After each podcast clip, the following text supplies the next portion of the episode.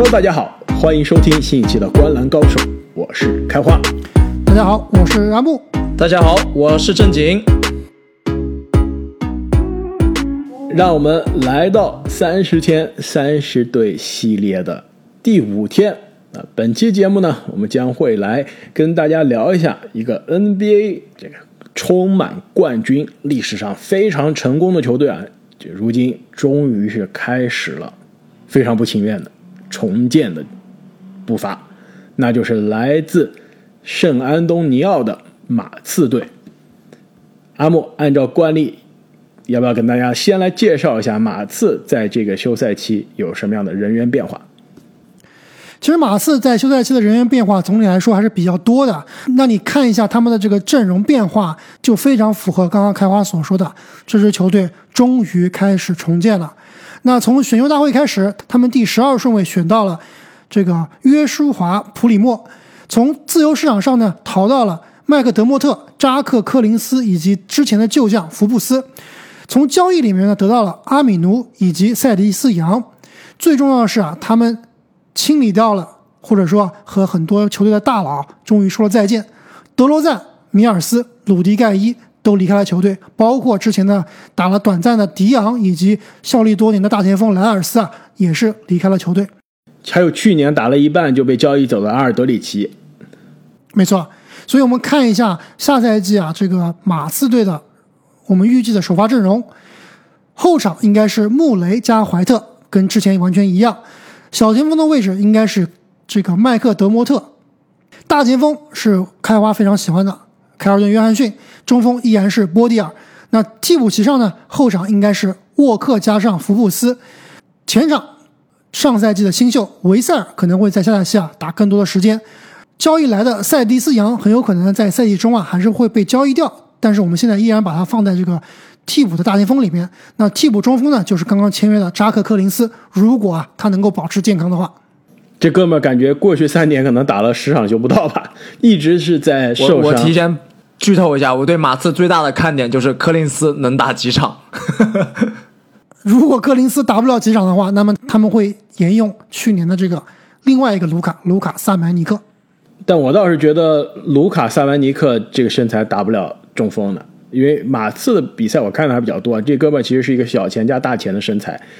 阿莫，你其实漏掉一个，我觉得是马刺真正的替补中锋，尤班克斯，德鲁尤班克斯。我知道，我之所以没有写进来啊，这确实是我觉得这名球员还是太冷门偏菜了一点，是吧？太冷门了，就讲完之后，大家都觉得我们这节目就聊的太太太小众了，是吧？有点太小众。但是我跟你说，马刺球迷很多的。这去年我们聊凯尔顿约翰逊的时候，我就记得有马刺球迷在我们的下面留言说，第一次听到有节目聊凯尔顿约翰逊，大家都觉得单独聊马刺，对，大家都觉得这个 凯尔顿约翰逊这么冷门的球员，怎么可能非马刺球迷圈子是不会聊的？但去年，对吧？在他爆发之前，我们就聊了很多。我觉得尤班克斯我们可以。关注一下，应该是马刺的这个替补中锋。其实对于马刺的阵容轮换，我我其实跟你有些不同不同的看法。我觉得首先首发的大前应该是塞迪斯杨，原因正如你所说啊，塞迪斯杨应该是打半途，应该会被交易的。他去年在这个公牛基本上是打出了职业生涯最好的一年的之一，效率真的是非常高。如果放在现在联盟打一个弱队的这个。首发一个强队的这个小球中锋替补，绝对是没有任何问题的。所以下个赛季在马刺啊，应该会上半段应该让塞迪斯杨多打一些，把他这个身价炒起来。后面呢就交易给季后赛球队了。凯尔顿约翰逊啊，应该是会被移到小前锋的首发位置。麦克德莫特呢，也应该有可能会球队啊给他足够的机会，然后把他交易走。呃，另外一个呢就是球队的这个替补的控球后卫啊，我觉得上个赛季的。新秀特雷琼斯在这个夏天的夏季联赛打得非常的棒，我觉得也应该会进入球队的常规轮换。但是呢，这个我们说了这么多人啊，其实对于马刺不太关注的球迷觉得这这为什么说的一半人以上我们都没听过啊？这也导致了下个赛季这个市场对于马刺的预期真的是非常的低。那去年呢，马刺是打了七十二场比赛，只赢了三十三场。换算成八十二场呢，就是相当于三十七场胜利。那跟大家印象中的马刺真的是有非常大的距离了。在这个基础上，啊，市场呢再次下调了对马刺的这个评级，呃，期待马刺呢下个赛季是赢二十九点五场，这基本上是过去几年呃我们印象中的强队马刺时代每每个赛季输的球的这个数量了吧？但是啊，我我以我说啊，我大胆预测，马刺连二十九点五场都赢不了，二十五场不能再多了。这西部基本上应该是到倒数第二、第三的水平了。我在做笔记的时候啊，我当时分了两种情况讨论。我就说，如果马刺保持现有的阵容时间比较长的话，可能会超出二十九点五胜，到达三十到三十一胜左右。但是听了你们两位这么肯定的，这个塞蒂斯杨和包括这个麦克德莫特都很有可能被交易啊，我倒是现在更偏向于我写的第二个方案，那就是中期交易摆烂重建。这个胜率和 OKC 接近，就是跟开花预测的一样，比二十九点五胜更少，基本上是西部到一到二的水平。你们知道挡在马刺啊这个彻底躺倒、彻底重建的路途上最大的绊脚石，呃，就不能说绊脚石啊，最大的阻碍是什么？波波维奇啊，没错，我觉得真的是波波维奇。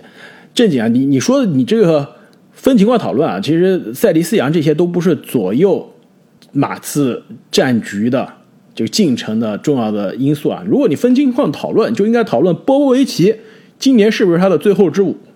我觉得老爷子啊，应差不多了，就是他在联盟已经是可以说是历史级别一档的传奇主帅了，能拿的成就，能拿的荣誉，历史地位已经是不可动摇了。现在我觉得基本上。也应该可以是进入到职业生涯执教的最后几年了。我我其实我并不会惊讶波波维奇如果说这个赛季是我的最后一个赛季。那如果是这样的话，那马刺肯定是要趁这个机会彻底重建。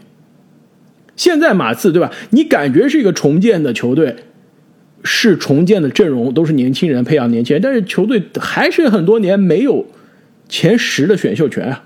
去年好不容易有一个乐透秀了，选了一个。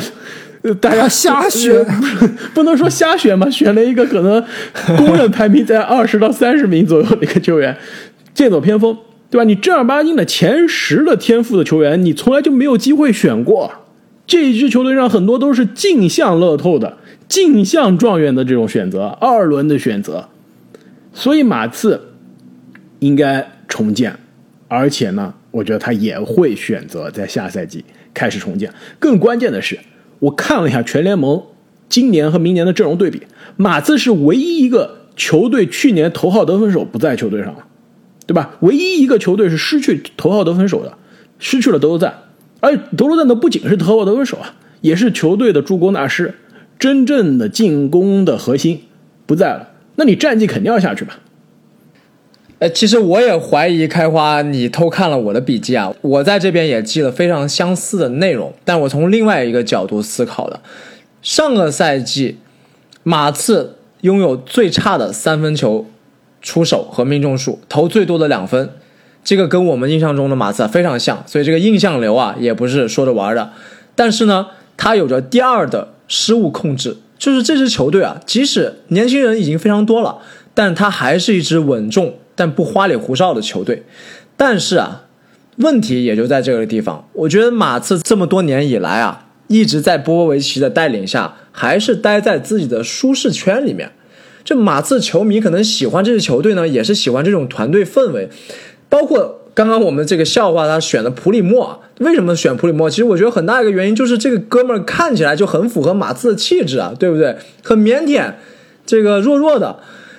但是呢，纵观历史，其实像波波维奇和邓肯，特尤其是邓肯这样低调又有统治力的球星，实在是太少了。我觉得马刺应该走出自己的舒适圈，可能他要去接受现代球星这种更张扬的个性，他要做出一些牺牲，去迎合当代的这种球星，不能再走以前这种希望捡到一个邓肯，然后用二十年的这种老路子了。那这一点改变啊。肯定就要从他们的主帅以及实际掌舵人这个波波维奇的身上开始。而且，这个在失去了德罗赞之后啊，这球队下赛季谁来得分，这这也是一个非常大的问题啊！不仅其实球队不仅是失去德罗赞，你失去了米尔斯，呃，去年半途失去了阿尔德里奇，还失去了鲁迪盖伊，其实都是球队进攻的主心骨啊。那现在这些人都不在了，这支球队在现在的这个 NBA，你每场要拿一百分嘛？你这一百分谁来得？我现在都看不到这支球队谁是一个稳定的给你场均二十分的人。德里克怀特。没错，我觉得就如果你非要从这里面人选的，可能最有概率的是德里克怀特了。所以我我给马刺啊，在这个下一赛季重建的这个节奏中，我给他找的最大的看点就是是哪一个年轻人可以成功上位，脱颖而出，扛起球队的进攻的大梁。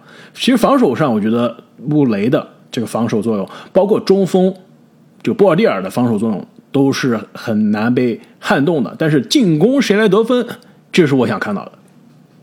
那其实你刚刚说到主心骨啊，虽然说怀特可能在得分这项更强，但我的看点是在于这个他们真正的所谓的主心骨，或者是说发动机吧，这个小莫里穆雷，他的成长到底能到什么程度？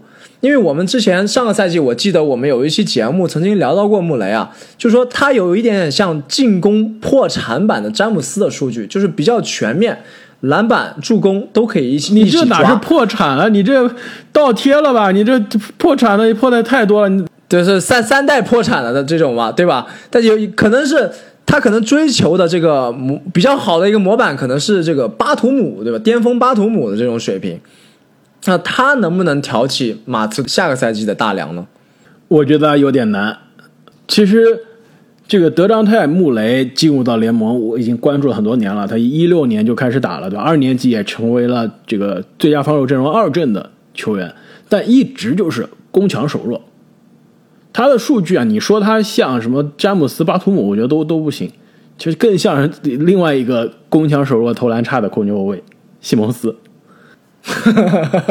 对？你作为现在当今的联盟的主力控球后卫，你三分球投不出来，就真的不行啊！穆雷其实上个赛季三分球已经有进步了，也场均不到一个，命中率呢百分之三十一，这也是不及格的水平。所以，如果你要能场均二十分的得分，你作为一个现在篮球中的控球后卫，你没有三分射程是不可能的。而且这哥们儿跟西蒙斯相比啊。西蒙斯是属于我不投三分，没有三分射程，但我两分球准呢。他两分球也不是那么准，两分球命中率也只有百分之四十八，投篮命中率百分之四十五。其实作作为一个不怎么投三分球的球员来说啊，这个命中率还是有待提高的。另一个角度上来说呢，这个德里克怀特啊倒是有机会。这上个赛季因为受伤，对，只打了一半的比赛，那场均呢十五分，但是他三分球啊真的是挺准的。场均有两点三个三分球，而且其实，在气泡赛季，你们如果还记得的话，这个马刺八场比赛，当时怀特可是最抢眼的球员，就将近百分之四十到五十的三分球命中率啊，每场给你三个。所以下个赛季，我倒是觉得，如果还这个，如果怀特还可以保持健康的话，应该可以成为马刺的进攻核心。那另外一点呢，其实我还想看一下马刺的卡尔顿·约翰逊的成长。其实去年他的成长真的是已经是肉眼可见了，但是啊，我觉得经过一个夏天奥运会之旅、国家队之旅的这个锤炼，我觉得对于年轻人来说是非常宝贵的经验。一方面，你可以跟这些联盟更加有经验的老前辈一起训练、一起讨教；另外一方面，你也是在这种国际最高的舞台上有这种大赛的经验。其实是对于年轻人来说是非常好的一个成长的机会，而且之前的节目中我也提到过，很多球星他就是，比如说当年的库里、浓眉哥、欧文、杜兰特，都是在职业生涯第一次进入了国家队，打了国家队比赛回来之后，才创造了自己职业生涯的爆发赛季。所以啊，我觉得下个赛季有金牌镀金的凯尔顿，有可能可以给我们惊喜，再进一步。哎，开话，这个马刺队去年的新秀维塞尔你怎么看啊？我感觉这个夏季联赛他打的挺好的，而且我觉得他打球越来越像 SGA 了，是不是？你不是把他吹成下一个卡哇伊吗？他怎么样了？我我当时说了，维塞尔是和哈里伯顿是这个二零二零选秀大会，我觉得十几号这里面，我觉得两个最大的捡漏。而且我当时说了，的确，我说维塞尔，你们当时说他模板是小科文顿嘛？我说其实他的持球进攻比科文顿可能还更加成熟。如果运气好的话，说不定能成为下一个卡哇伊啊。但上赛季如果你光看上个赛季的维塞尔，那真的是离卡哇伊真的是有十丈远的距离。但你别忘了，马刺是出了名的年轻人没机会，这个年轻人需要长时间培养才能培养出来。他上个赛季场均上场都不到二十分钟的，这机会实在是太少了。而且呢，一共也没首发七场比赛。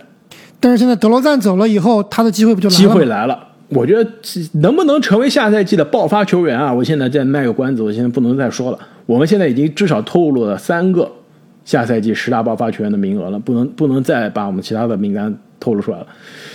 我觉得，如果你看了他夏季联赛的这个集锦啊，持球进攻绝对是比上个赛季有非常高的进步，有没有这种感觉？